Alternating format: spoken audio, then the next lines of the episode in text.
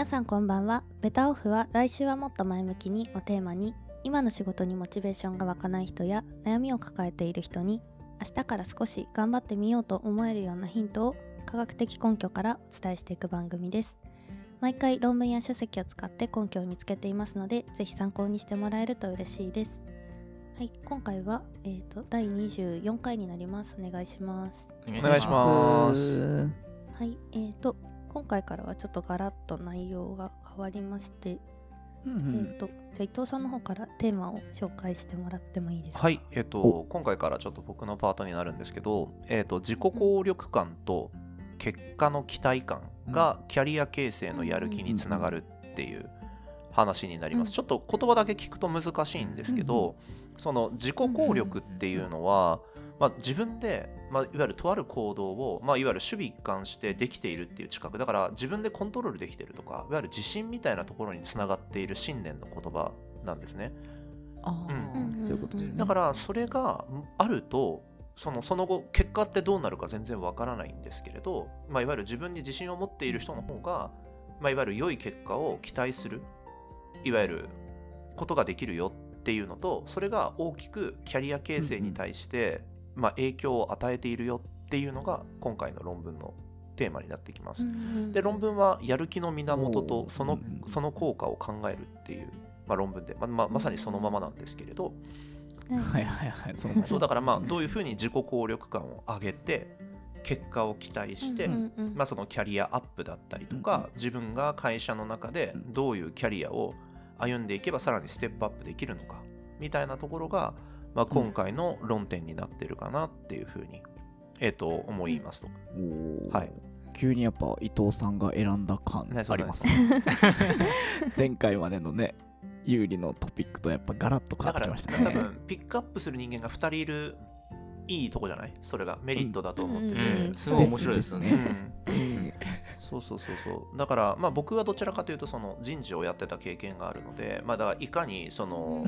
社員だったりとか若い子たちが元気になるかとか自信を持つかみたいなところが結構中心、うん、で結構有利はメンタリティーな部分を結構引っ張ってきてくれるのであのすごいありがたいなっていうふうに、まあ僕個人としては思ってるんですけどいいんですよ。我々のいいですよね。我々の話は。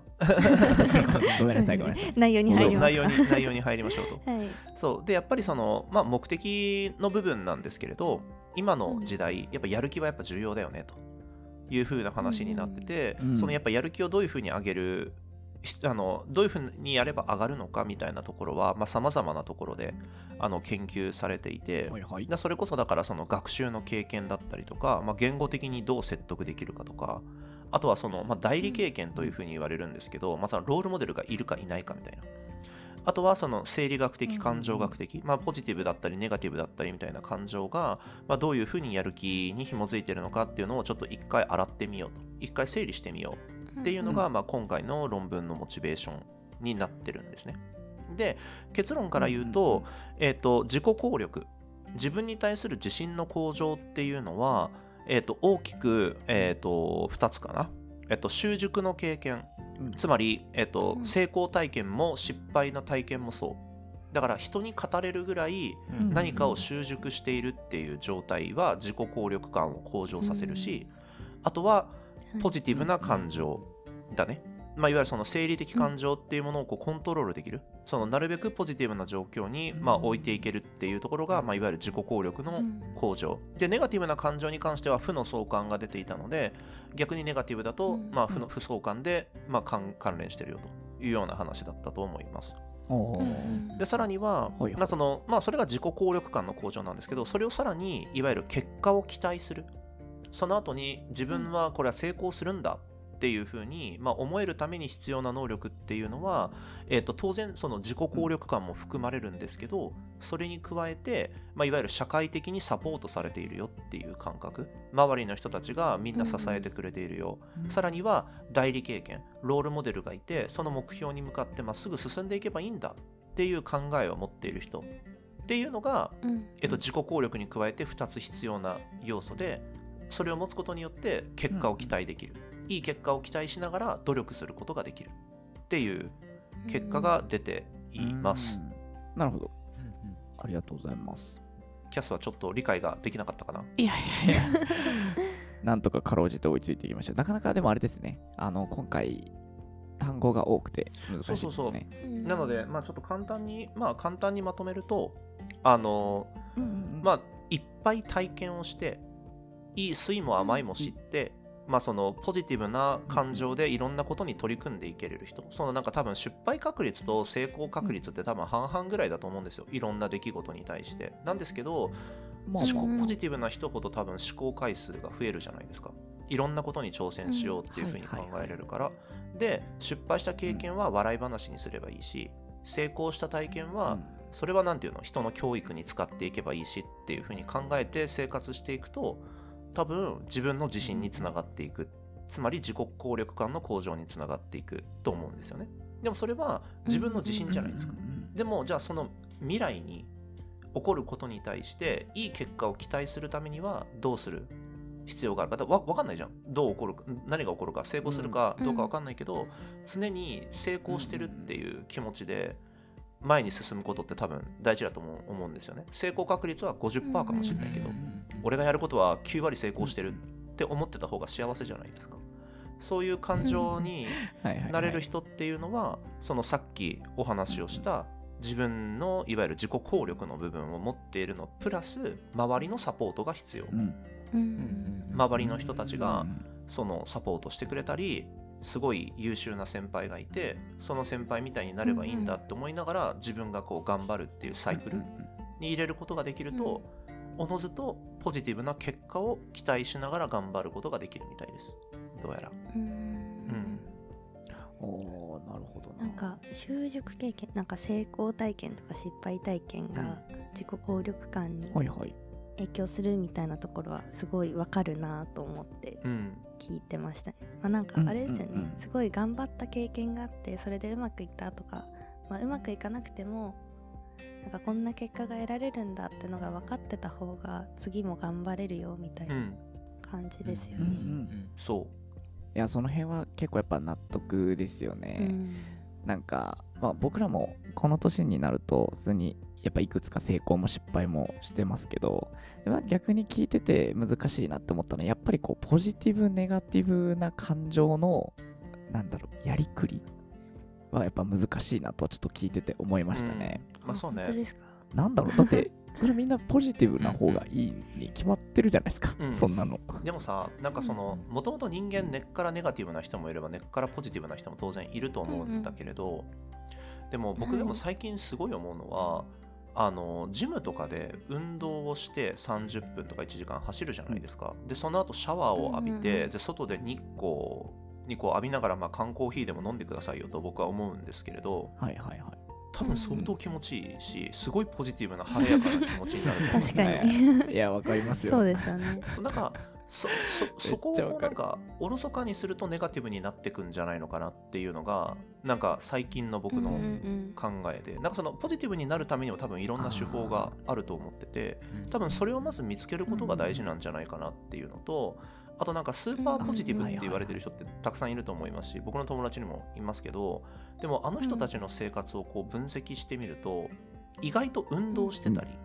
するんですよね。えー、確かに。そうなんだ、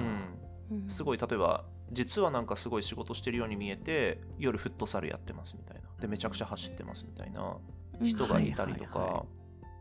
だからなんかポジティブって勝手に作られてるものじゃなくてなんか僕からするとその先天的にずっとポジティブっていうよりかはなんか無意識のうちにポジティブを維持できるような行動をとってるんじゃないのかなっていうのが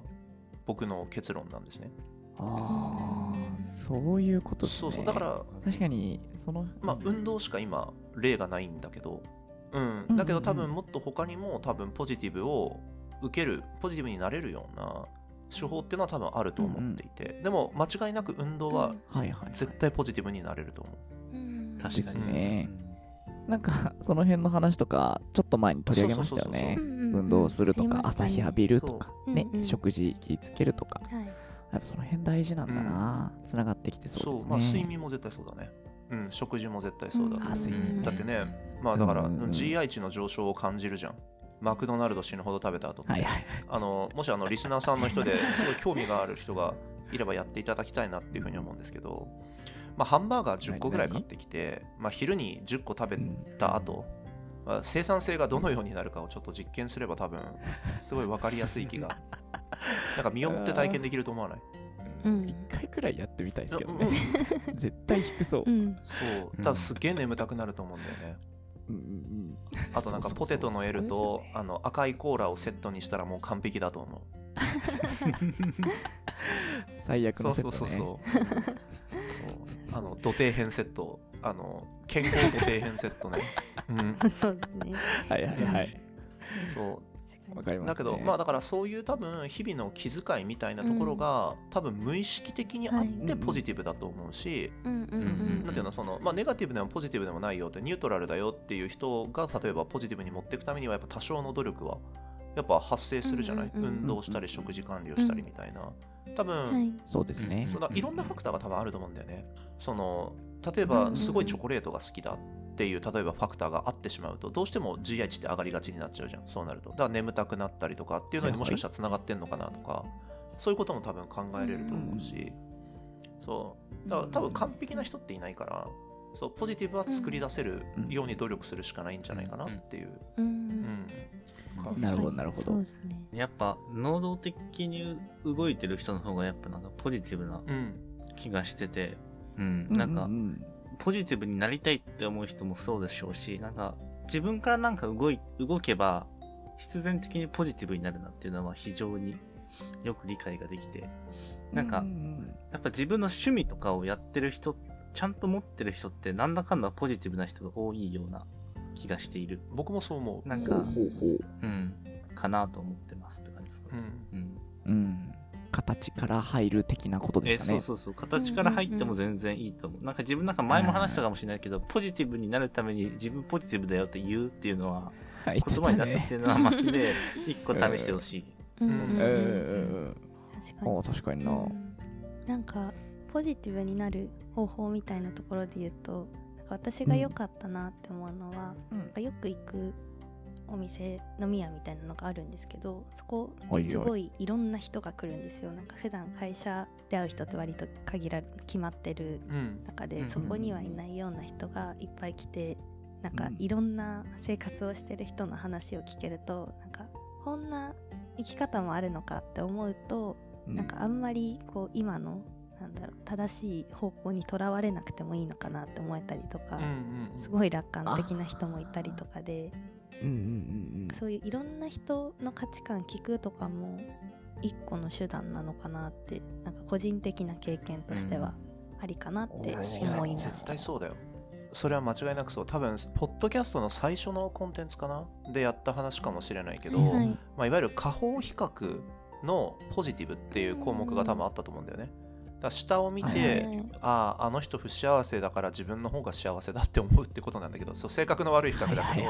でもなんか それをやることによって幸福感が上がるよっていうデータがあったと思うんだけど多分それに近しいことも多分起こってるんだよね。だからなんかすごい年収低くても楽しそうな人たちっていうのは多分たくさんいるからあ自分はそれよりもらってるからもっと楽しくあるべきだって思う場合もあるだろうしまあ、だからそういう下方比較が発生する場合もあるだろうし、あとは全く違う自分の自分の人生と全く違うものを歩まれている人がいて、でその人からまあ新たな価値観をもらうっていうのも当然情報比較の方に走る場合も当然あるだろうし、まあ何かと比較するには当然ね誰かと会わなきゃいけないからそれは、うん、そうですね、うん、そうかもしれないね。発生しそう。確かに面白い。なんかやっぱ飲み屋いいかもしれないですね。なんか飲み屋固定派今考えてみると、いややっぱあれだと思って。属性ってやっぱ似ちゃうじゃないですかどうしても、うん、高校まあ中学、はいはい、公立の高校とか中学とかだったらあれかもしれないですけどやっぱ高校大学会社みたいな、大体同じような属性の人が多分、換気としてはいる気がしてて、まあもちろんばらつきはあると思いますけど、全く違う人っていないから。確かに。まあそういう意味では、そういう、なんか人の話を聞ける場っていうのはすごいいいかもしれないですね。今聞いてて面白い。はいはいはい。まあね、おすすめやっぱ独り身の時だとやっぱ結構自由にね飲みはフラフラっていけるけどやっぱこう結婚するとだんだんだんだんこう、動き 動きづらくなってくるからそうですそうそうですね。それは確かに。ちょっと交渉、ちょっと難しい。交渉ですねそこは、うん。そこはね。ポッドキャスト聞いてもらって。確かに。確かに確かにあそっかそっか。大事なんですっていう、うん、そうねそうねちゃんと説得しやすいですね。だからまあ今日の結論としてはあの結婚前にたくさん飲み屋に行こうということでよろしいでしょうか、そこそこで大丈夫ですか？いいの？本当に、まあ、そうです本当にそれでいい？まあね、うん、まあでもまあ結論としてはやっぱりその自分の自信っていうのはまあいわゆる、まあ、たくさん失敗もして成功もして、でポジティブになるような感情をちゃんと作り出して、さらには将来ちゃんといい結果を自分で期待できるように、やってて不安だなって思わないようにするためにはいろんな人のサポート周りから大丈夫だよって言ってもらえたりとか自分の目標となる人物を定めることっていうのがすごい大事なんだよっていうことですね、うんうん、結論は。おふざけなしで言うとそんな感じです、うん。うん、はいそうですね、うん、はい、うん、そんな感じです。はい。じゃあ今回こんなところで終わろうと思います。えー、この番組は Spotify、Apple Podcast、Google Podcast、Amazon Music で配信しています。毎週水曜日と日曜日の夜に配信しておりますので皆様お聴きください。フォローしていただけると嬉しいです。また SNS やブログもやっていますので概要欄の方からチェックしてみてください。こちらもフォローやブックマークをよろしくお願いします。それではまた次回。バイバイ。バイバイ。バイバイ。